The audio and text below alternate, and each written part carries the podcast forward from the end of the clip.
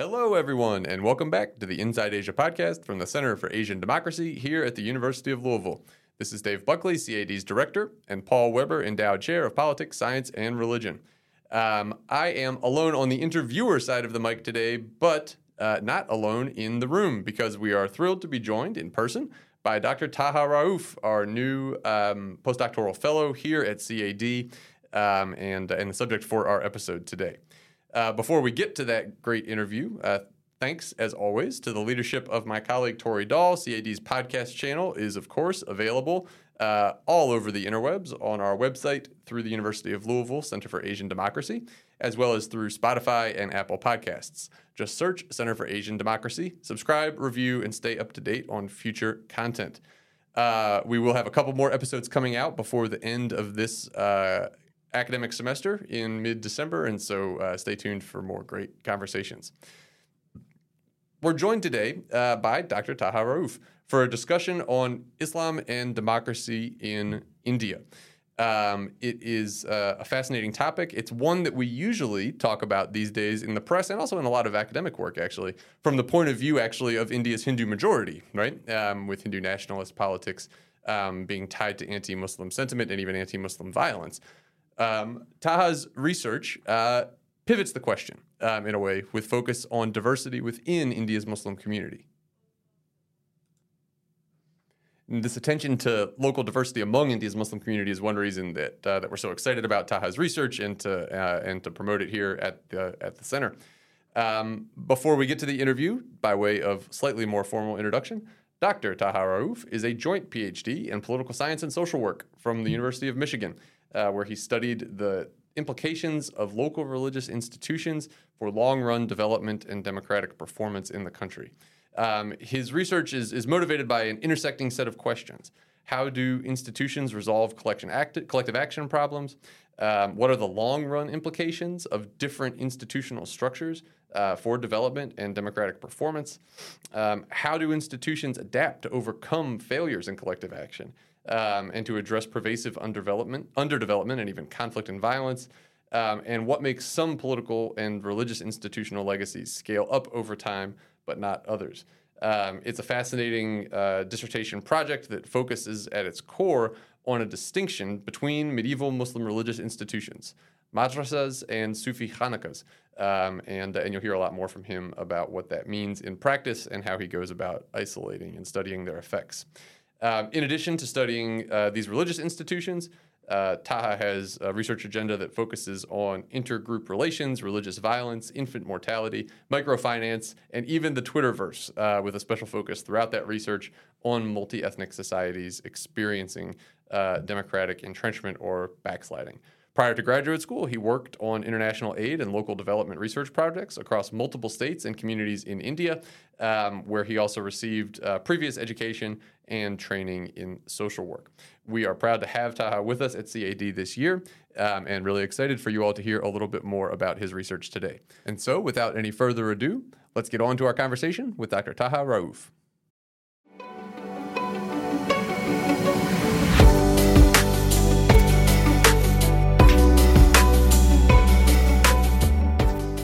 Dr. Taha Rauf, welcome to the pod. We're so glad to have you here. Good to be here. All right. Um, well, as uh, as we'll explain in the intro material, um, you're going to be on the other side of the mic asking questions as the year goes on. Um, but for now, we're going to be talking to you about your research and how you got here to uh, to the Center for Asian Democracy. Um, but uh, maybe we can start off with a more important uh, question closer to home. You're getting settled into Louisville. This is your first time living in Kentucky. How have you found the place so far? What stands out to you? I, I like Louisville a lot. It's a, it's a bigger city than what I'm used to. I'm uh, coming from only my experience in Ann Arbor, and it's definitely a larger city. There's a, a lot of things to do here, so I'm looking forward to especially the Derby uh, next spring. Um, I saw the photos online; they look fantastic, and I'm I can't wait to get dressed up. That's right. So we're gonna have to get you uh, acclimated to the track here before too long. Actually, uh, it's uh, it's obviously a part of the academic mission of the center, um, and then uh, and then prepared for the the festivities in early May. Um, it's also quite a bit warmer here than it is in Ann Arbor, I would imagine. We've got 80 degrees and sunny here today in Louisville. So I um, was in Midwest uh, a couple of days ago, and it had uh, snowed in surrounding areas. Um, it was pretty cold. Here it's apparently record high of all November 8s. Um, all right. Well, uh, again, we are so glad to have you here at the center. We're getting you settled in, um, and uh, and excited to have your uh, your research with us and uh, and your expertise with us as the year goes on. Um, we're going to talk to you today mostly about uh, the politics of Islam in India. Right. Um, this is actually a topic that is decently common in even mainstream media these days, right? You hear a fair amount about uh, Muslims in Indian politics, but mostly it's actually coverage of how the Muslim minority is being treated, especially by the majority, especially these days tied to the BJP government um, and its kind of Hindu nationalist wing. Um, what that sometimes leaves out is the nature of the Muslim community itself, right? Um, you know this, but our listeners may not. Um, India is one of the largest Muslim communities in the world. It's actually one of my favorite uh, sort of tricks or games when I'm teaching a religion and international politics class is to ask my students what are the largest Muslim countries in the world, right? Where are the most Muslims in the world? They usually say things like maybe Egypt, right, or um, uh, or other Arab countries. Um, but of course, India would be really high up that list at, at probably over 200 million. I was thinking that maybe you could actually just get us started by giving us a sense of the nature of India's Muslim minority. Um, how would you characterize it?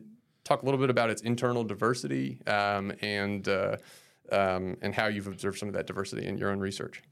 Yeah, you're right. Absolutely, that um, India and Indian Muslims are um, very diverse and a very large population. I think it's uh, Indian Muslim population is about the second largest Muslim population or third largest after Indonesia and Pakistan in the world. So uh, just in numbers, uh, in 2000, by 2011 census, they were about 14 point something percent, six percent, I think, of the uh, total population. Now Indian population is 1.4 billion, and uh, Muslims uh, by you know two percent growth rate uh, would be estimated. Uh, they are estimated to be around 200 210 million uh, uh, today. So yeah, it's it's a big number, but it's an equally diverse population just because India is itself is such a diverse country, and then people who throughout the last millennium gradually got Islamized um, were also coming from all these different regions. So they are very diffuse. They're not um, located in uh, one particular geography or concentrated in majority in one particular region. Um, say as is generally the ethnic distribution in many countries, uh, they are in every each and every state. Um, I was looking into uh, while my, while I was doing research, I was looking into the Sufi Khanka institution that I study, and I found that they were they also existed in some of the northeastern states that border Bangladesh on the you know ex- far east side of Indian borders. So the Bengal Delta is a fascinating um, uh, subject in itself on how uh, Muslims there came to be, uh, what were the processes that were undertaken, which were very longue durée in nature. And then North India is a different uh, animal altogether in the sense that that's where the Mughal Empire was the strongest. And uh, they did, they weren't really interested in converting anyone, but they were interested in getting the tax revenue as much as possible. So, uh, what kind of uh, management of different ethnicities and hierarchies they had to undertake, um, all those things, in- in North India um, is very uh, sort of core to. And then there's South India, which is, of course, um, uh, very different from North India. Historically, linguistically, um, it's also uh, has very different kind of trade relations historically, both uh, to its west with the Arabian Peninsula and the eastern coast of Africa, as well as uh, towards the west, towards the east, with the Indonesian archipelago. So all these trade routes and a lot of exchanges that happened uh, throughout this Indian Ocean region uh, really left its mark in in the in, um, in the South India and in the Muslim community that exists today in South India. So yeah, um, I think yeah, I should mention uh, the another major region um, apart from many other smaller regions, which is the northwestern region of India, the Punjab, um, uh, which uh, in the colonial period included the current state of Haryana as well, as well as the Punjab that is in Pakistan. So this Punjab region again, it's it's a very different uh, landscape altogether. Uh, Sufi Khankas uh, uh, proliferate uh, the region for a very very long time there, right from the beginning of the 11th century, uh, maybe even a century earlier. So yeah, there are a lot of these different dynamics going on with a lot of different kinds of institutions, whether it be the decentralized institutions of Sufi Khankas or the Mughal and the, before them the Delhi Sultanate rulers who were ruling mostly in the North Indian region, or the many, um, the scholastic class, the clergy class of Muslims, the Maulanas and the Ulemas who also uh, proliferated the North Indian region. Yeah. So, I mean, some of this diversity is actually what your research is about, right? Which maybe now we can we can tee you up to, to talk about. Um, so, you've already referenced um, Sufi orders, right, and, and the infrastructure that went along with them, the Sufi Khanakas. Um, maybe for listeners who aren't familiar, you could just give us a quick overview, first of all, of what these Khanakas are, what they look, where they come from, but also what they uh, look like in the communities. What social role do they play? So Sufi Khankas are religious institutions among Muslims that developed a couple of centuries after the death of Prophet Muhammad. And um, they are very decentralized in nature. They are not uh, organizationally centralized as, say, the church is the Catholic or the Protestant church, or even the more of a class uh, dynamic that is found among the clergy of Muslims, the priestly class, uh, which has been usually associated with the rulers. So uh, uh, in the Indian subcontinent, um, my research looks into the Sufi Khankas, and I base my understanding on the historical and anthropological scholarship on the subject, a lot of which has been done, especially in the regions of, uh, like I was talking, the Bengal, Bengal Delta and um, the northwestern region, the Punjab.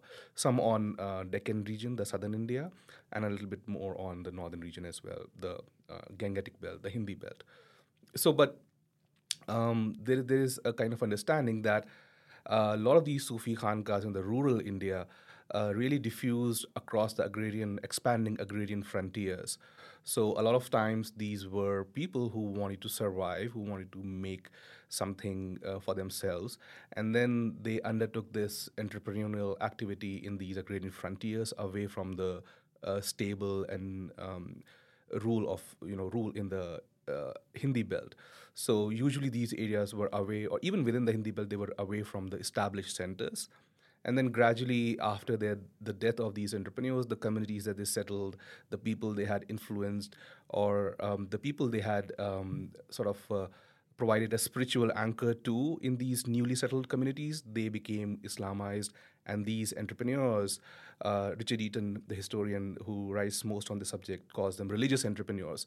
They, be, they, they are then referred to as Sufis, reverential figures. So they become uh, revered figures af- posthumously after their death. Can you give me a little sense? So, what's going on in these structures? Are these structures for worship? Are they structures for coordinating economic activity? Both education? What's happening in these in these places? So, these uh, religious institutions are uh, pe- peculiar in the sense that um, they differ from the you know the popular um, what today is uh, sort of the dominant um, interpretation to say that we understand of Islam, um, which is the clergy oriented interpretation, which is coming on the basis of scriptures alone. So the whole debate among different clergies, different schools, Islamic schools of thought, is about how to interpret uh, interpret the scriptures, what uh, and what hadith would uh, carry, how much weight, and what it actually means. That's the debate. But um, in in for these Sufi khankas, uh, scripture is not the only source of uh, interpreting religion and having a religion and practicing it. They very much uh, consider life as a journey of finding the truth. So, in in a nutshell, uh, they are much more uh, uh, open-minded about what Islam should look like and what who it should cater to, and you know where the boundaries should be demarcated.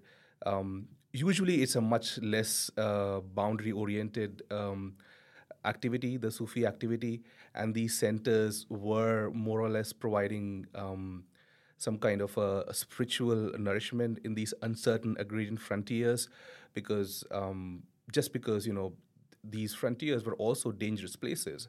they were not only away from the established regions, so they didn't have that much of a law and order going on for them, but they were also very close to the wildlife. Um, so a lot of times, um, the folklore that is written about Sufi Khanka is concerned with how the Sufi get rid of the the tiger, for the Bengal tiger, for example, in Bengal Delta.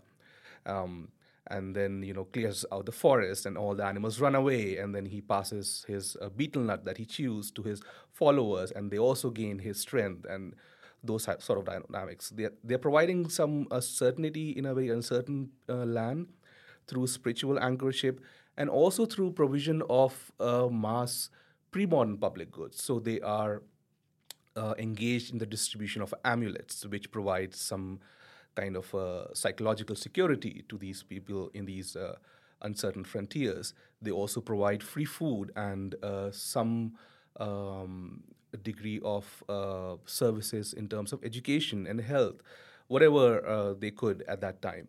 So th- there is a, a, some kind of a coordination that is going on to ensure uh, stability in these settlements at the Agrarian frontiers by these Sufi Khankas. Are they landholders? Are they landowners? They so that's one of their main incentive is that uh, once they're able to establish uh, agrarian settlements, they can then uh, ask the uh, Mughals for, in this period, the Mughal, the Mughals, for example, administration, to give them land uh, or recognize their claim over some part of the land in the new settlement and uh, these settlements also are um, free of taxes. The Mughal administration makes them free for, of uh, taxes for about five to six years initially, after which only um, these new areas are uh, taxed by the, the administration. So that's that's one of the uh, topics in Richard Eaton's work, and um, he's he he is going into this process happening as late as 18th century when the Mughal Empire has um, almost um, sort of uh, disintegrated. Yet the the process is continuing, and the administration is still kind of uh, f- sort of there. So the the the and the Sufis are still expanding the frontier, still asking for land in return for the the, the people they settle, the agrarian uh, revenue that will be, co- be coming out in the later period after five six years of that duration is over. So it has its own momentum. It gains enough kind of a, a mass, I guess, that it gets its own momentum going on in these regions. So that's the Sufi infrastructure side of your story. Um, one of the main contrasts that you draw in your work is between that Sufi pattern of organization and then some of the alternative forms of, uh, of Muslim uh, institutionalization in the country, especially around madrasas and uh, and different relations to the official imperial centers or political authorities. What's the other side of the story? Tell us what that institutional model looks like. So I think this uh, topic hasn't been really looked into yet. Um, the institutional differences between different um, uh, religious institutions. So, like you mentioned, the madrasa. The madrasa is where the religious clerics get trained. The graduates there then, uh, in the medieval period, they went on to be hired by the administration they went on to create their own madrasas where graduates were hired by the administration. Uh, different dynasties competed to get different famous scholars in their region because they wanted to be associated with a famous scholar. And also, they needed uh, uh, basically to bolster their bureaucracy. Um, in the in the Muslim world, I think across um, uh, it is today we might think of them only in terms of the religious clergy, but they were also the bureaucracy. So, in a lot of ways, um, not only is the religion being used as a bureaucracy by the ruler, but also this uh, process is also, I think, um, changing the form of Islam that is coming out of the madrasas. So, a lot of the uh, Machiavellian, not Machiavellian, I think, um, uh, Manichaean version of Islam that we see that comes out of um, the madrasas is due to, I think, um, uh, the fact that uh, they had to historically engage in a lot of uh, do's and don'ts of governance, provide legitimacy to the ruler, make sure that the revenue um, is being maximized by the administration, and there is enough peace and stability for the larger rule of law of the whether it's the Mughal emperor or sultanate, whoever is is uh, is going on is persisting. Okay, so you've just described to us a super interesting historical research project, but you're not a historian. You're a political scientist. We're not a historical research center. No offense. We're a political science research center, right? Um, on democracy today. How do these kind of historical patterns that you're talking about here, about the different organization of Islam in uh, South Asia at the time and what we think of as India now, how does that matter for politics today? Um, trace those mechanisms. Yeah, I think it matters very much in the sense that these processes have been going on for the better part of the last millennium. Earlier Sufi Khanga um, is traced, uh, I think, in Indian subcontinent back to 10th or 11th century, and so is the madrasa. Um, so um, I think wherever an institution is persisting for such a long period of time, like almost 700, 800 years, or even more, uh, they leave some uh, legacies behind. They are able to condition the norms locally, or they are able to condition um, the institutions that de- develop there uh, later on. So in this case, I think um, a lot of these madrasas are centered in the North India. A lot of the Muslim clergy is coming from North India. So there we see that the um, the the ethnicities have much more are are much more coalesced around religion, for example.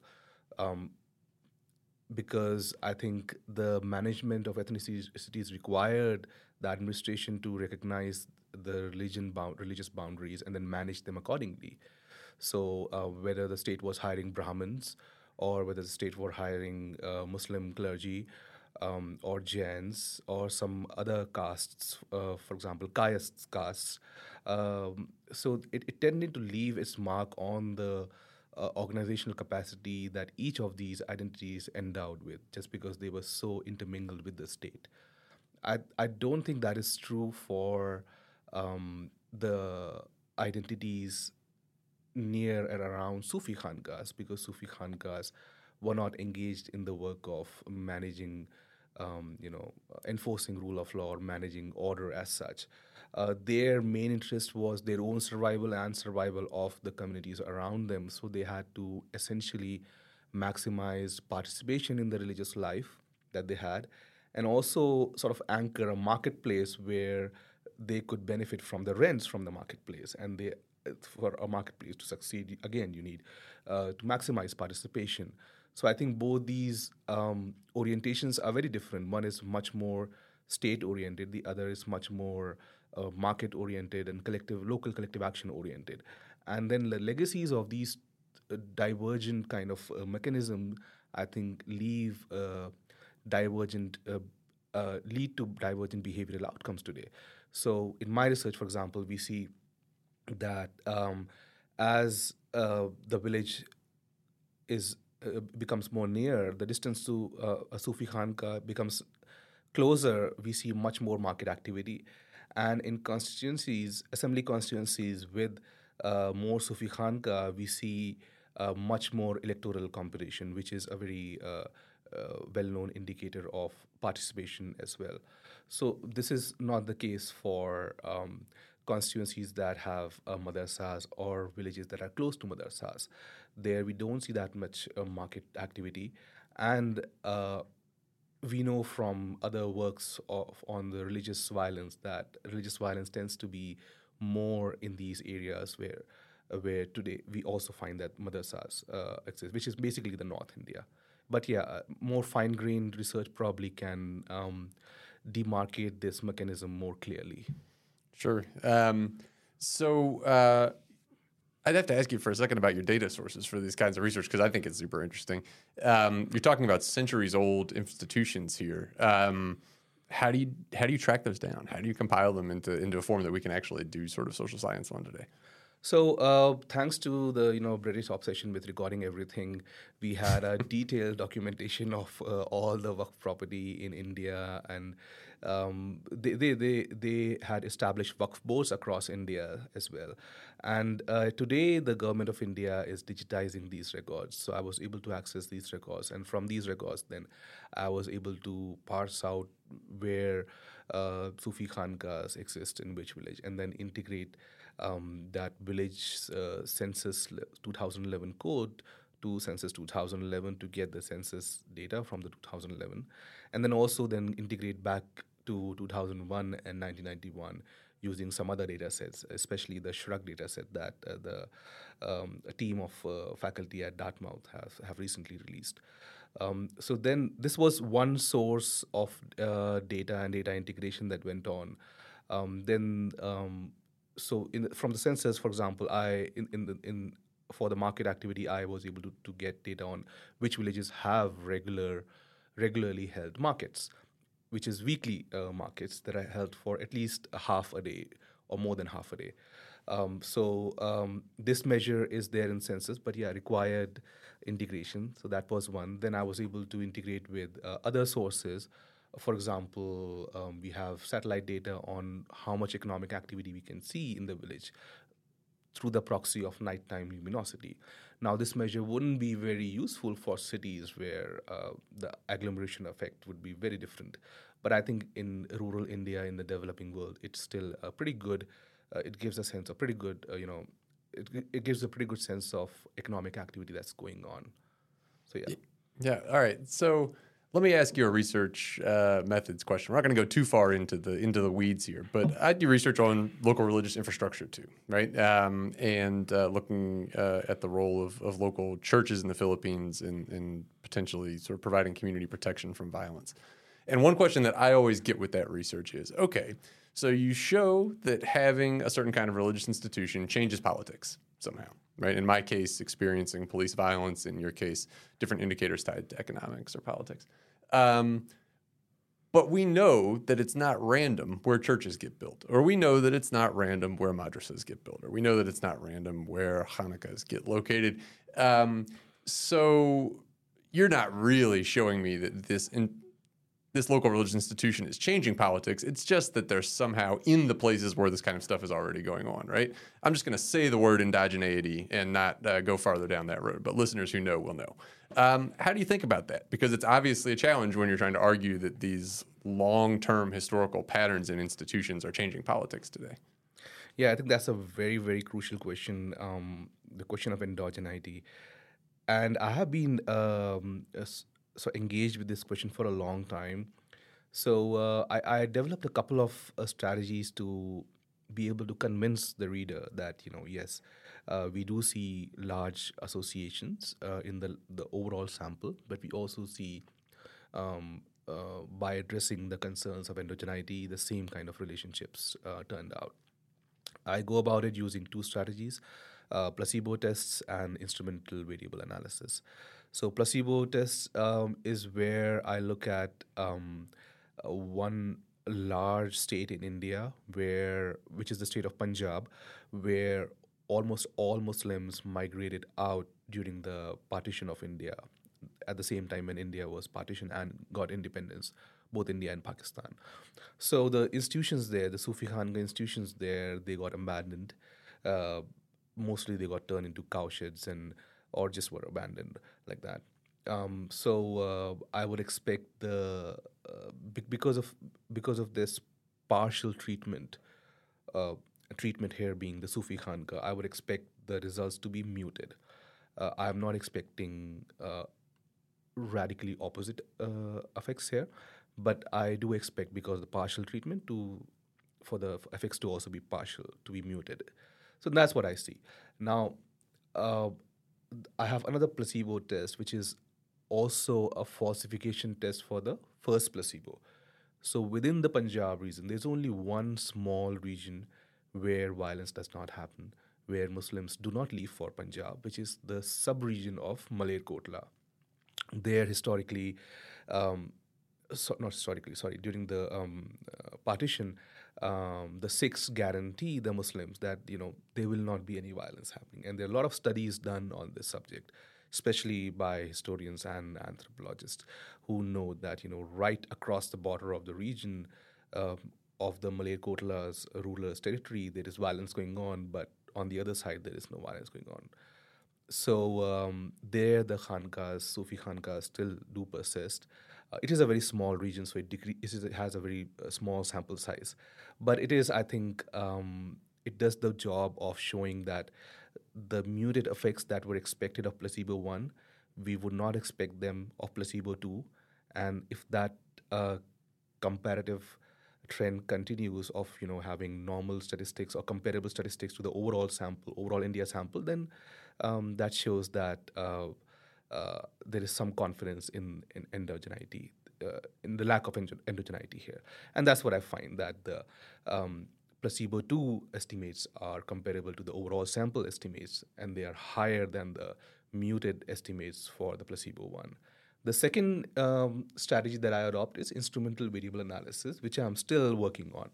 But the basic idea comes from uh, Richard Eaton's work on Bengal Delta, where he traces the shift in the course of the Ganga River, which is draining out of draining out into Bay of Bengal uh, in 16th century through its channel, uh, Hooghly Channel, and then through tectonic shifts or something that is naturally occurring inside the earth, the river shifts drastically, and then Today, it drains out through the Padma channel towards the east.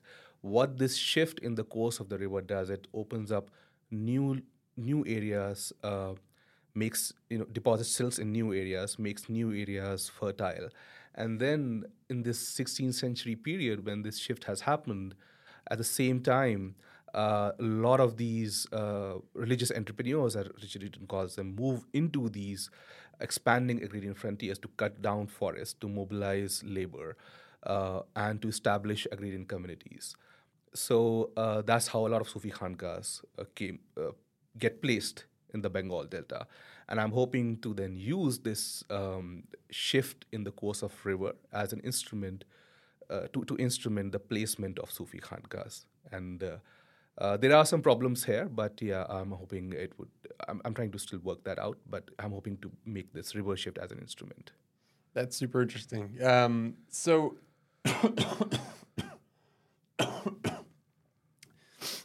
um, so one thing that I'm curious about is um, you, you you give this sense in your research of this sort of real diversity among India's Muslims, right, and um, their institutional organization and and the outcomes that that has uh, on the communities around these institutions.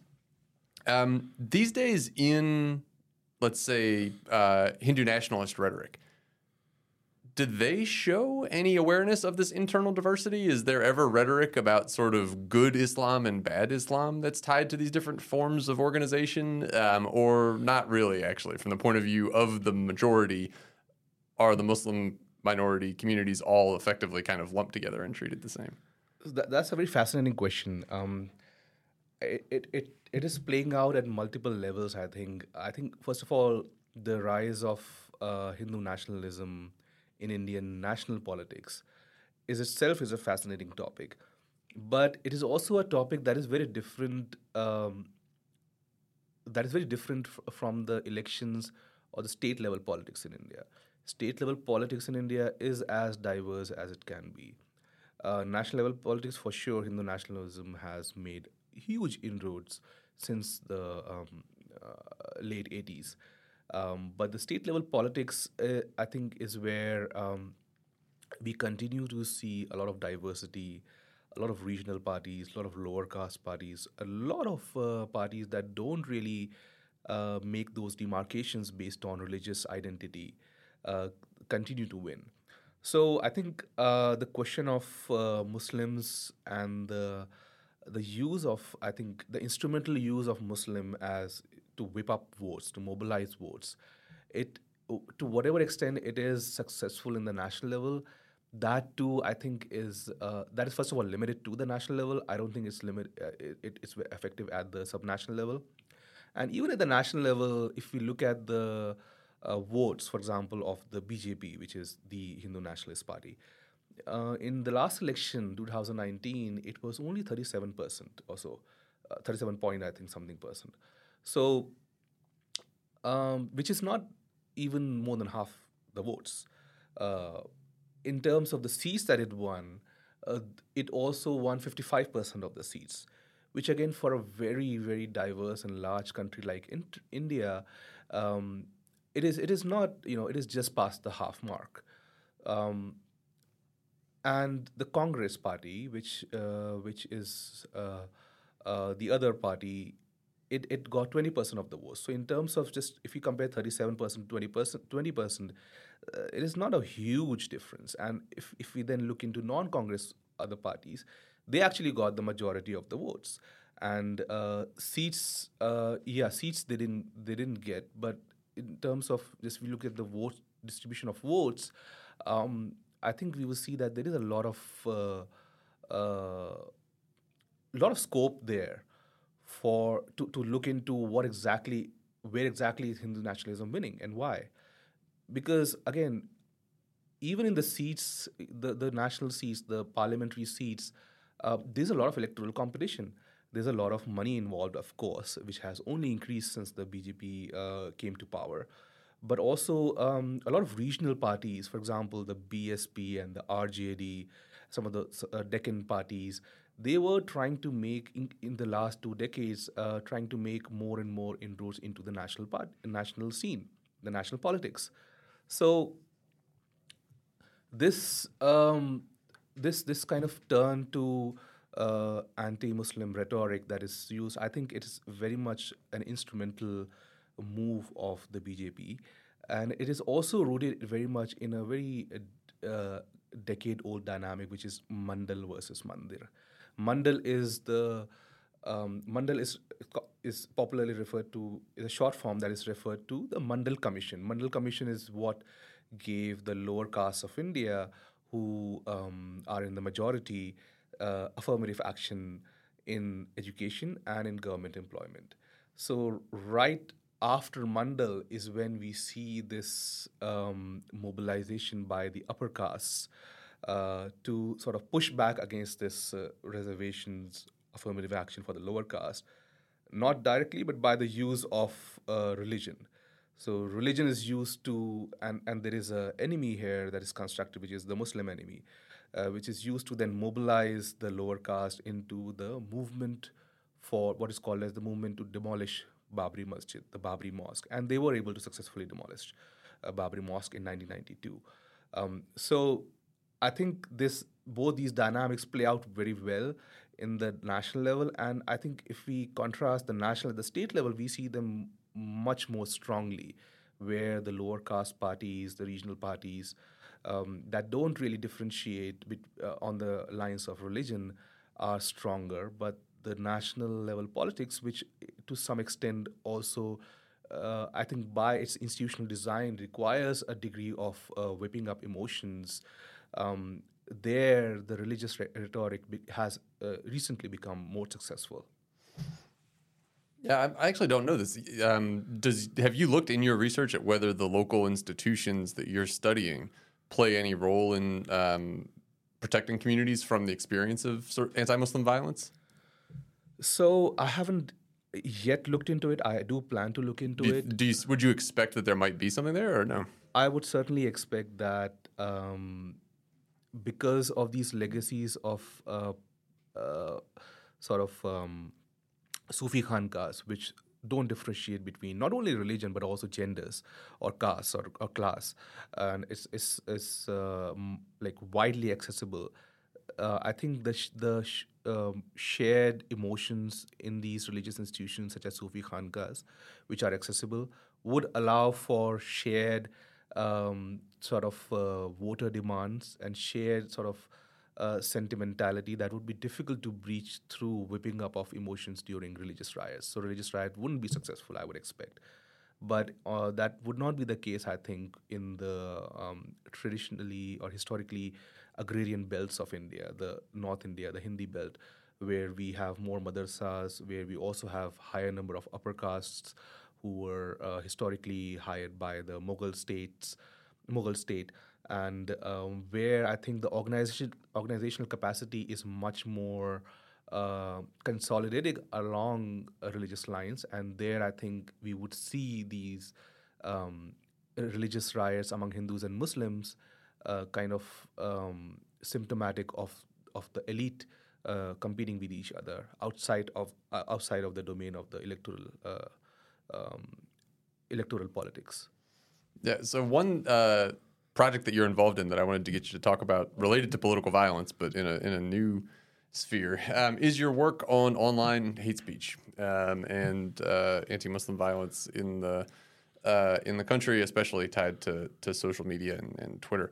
Um, this is obviously a huge topic. It's not just something that goes on in India. It's gone on in, um, you know, just off the top of my head, in different Asian cases, um, places like Indonesia, Sri Lanka, um, uh, Bangladesh. Um, in the Indian context, how do we see online? What does online hate speech look like? Is it different than other forms of kind of sectarian incitement? Um, and uh, how does it um, uh, engage with the country's uh, Muslim minority? So in Indian in Indian context, the online hate speech is is uh, I mean online um, platform is itself a very new phenomenon, a decade or so old. Um, but I think um, I am trying to look into it through the point of view of Paul Brass, another political scientist who had done detailed study of uh, Meerut, uh, the city of Meerut and city of Aligarh, and he came up uh, with the with the idea of institutionalized riot system, where there are people who professionalize in uh, spreading rumors, in instigating um, opinion locally, in creating uh, animosities, then which are then captured by um, or leveraged by the politicians for their electoral ends to to basically to polarize the electorate along religious lines rather than, say, more programmatic lines or redistributory lines or the, the age old dynamic, the lower caste versus upper caste uh, lines. So I think we see, I, I would expect, uh, I haven't yet uh, uh finished this project, but uh, what we are expecting is to see similar dynamic where around the period of elections, we would see a rise in hate speech by politicians basically in order to polarize the voters to vote along religious lines.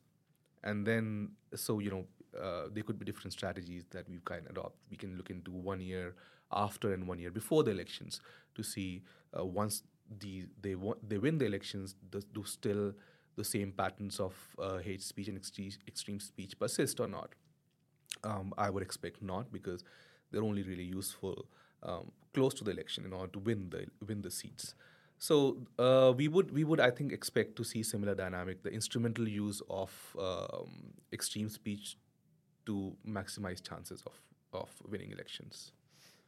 Um, maybe we can kind of start to wrap up by stepping back a little bit, actually. So it's, it's pretty common these days in the international press to see um, accounts of democracy in India that treat it as uh, very threatened, right? Democratic backsliding, um, threats of interreligious violence, um, breaking down of secularism in the country, um, you name it, right? There's lots of different ways to, to frame the, the pessimism, but pessimism, right, would be, I think, overall um, how the health of Indian democracy, especially when it comes to religion, is frequently treated.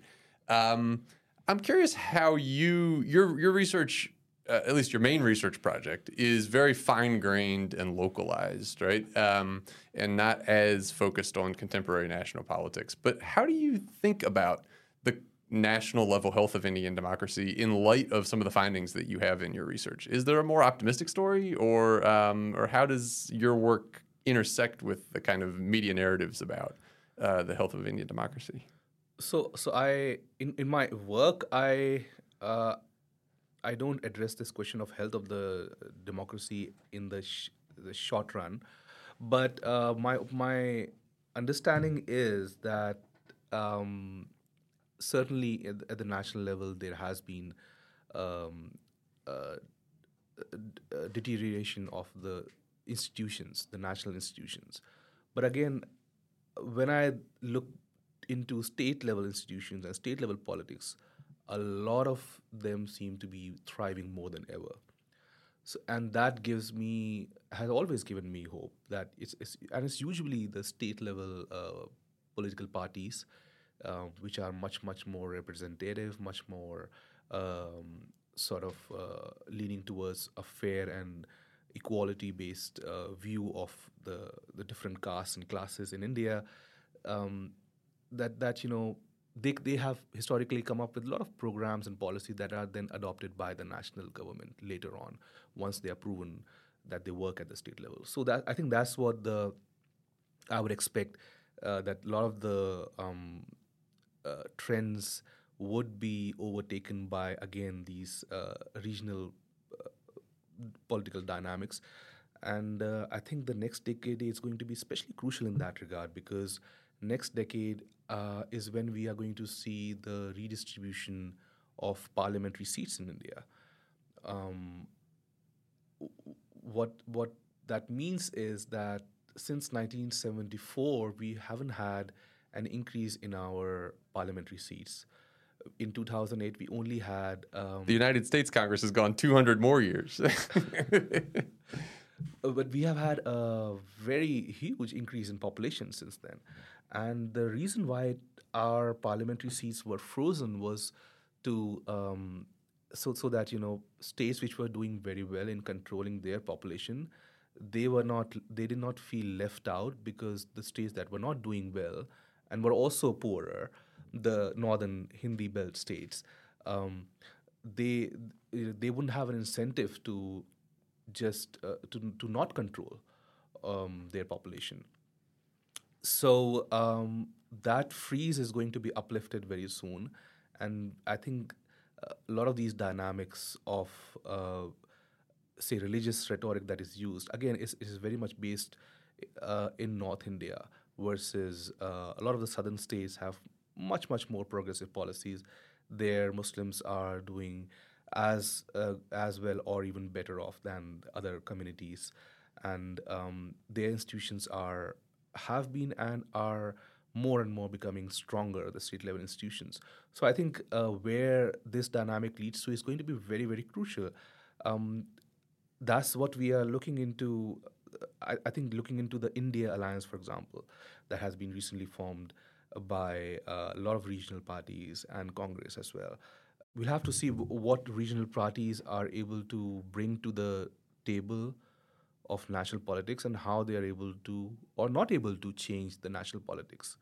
So yeah, in that sense, uh, it is it is a very dynamic period, and I'm I'm very hesitant to call all Indian politics as having gone through a, a democratic decline or democratic retrenchment.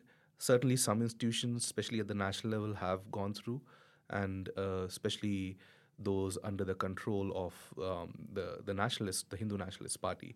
But overall, uh, I, I, do see a lot of reasons for hope, and not just in one form, the southern states, but also different forms. There are different parties in the north as well that are trying to make change. They have made changes in the at the state level politics. Aam Aadmi Party is one that is currently ruling both Delhi state, the city state, and Punjab. Um, and uh, so yeah, there's a lot. There's a lot of uh, I think uh, mixed dynamics going on there. Yeah, I mean, it brings to mind a, a, conversation that our listeners might actually want to check out. We had uh, Lisa Mitchell from uh, UPenn here um, last week to talk about her great book, um, Hailing the State, um, on effectively kind of localized forms of political accountability in India, right? And it's it's easy to lose track of um, the overall vitality and activity um, of grassroots democracy in India um, in some of the local communities that she's studying in that book. Video is online on our website, uh, but also in the communities that you're uh, studying through through your research. So we're thrilled to have you here at the university. Um, we'll look forward to spotlighting your research over the course of uh, this year. Um, and thanks for joining us today to share. It was a pleasure. Um, to our listeners, um, we are glad to be with you as always. Uh, the Center for Asian Democracies podcast um, will be back with a couple more episodes uh, before the end of the semester, actually. We'll have a conversation, really fascinating conversation on religion and Japanese politics coming up before long.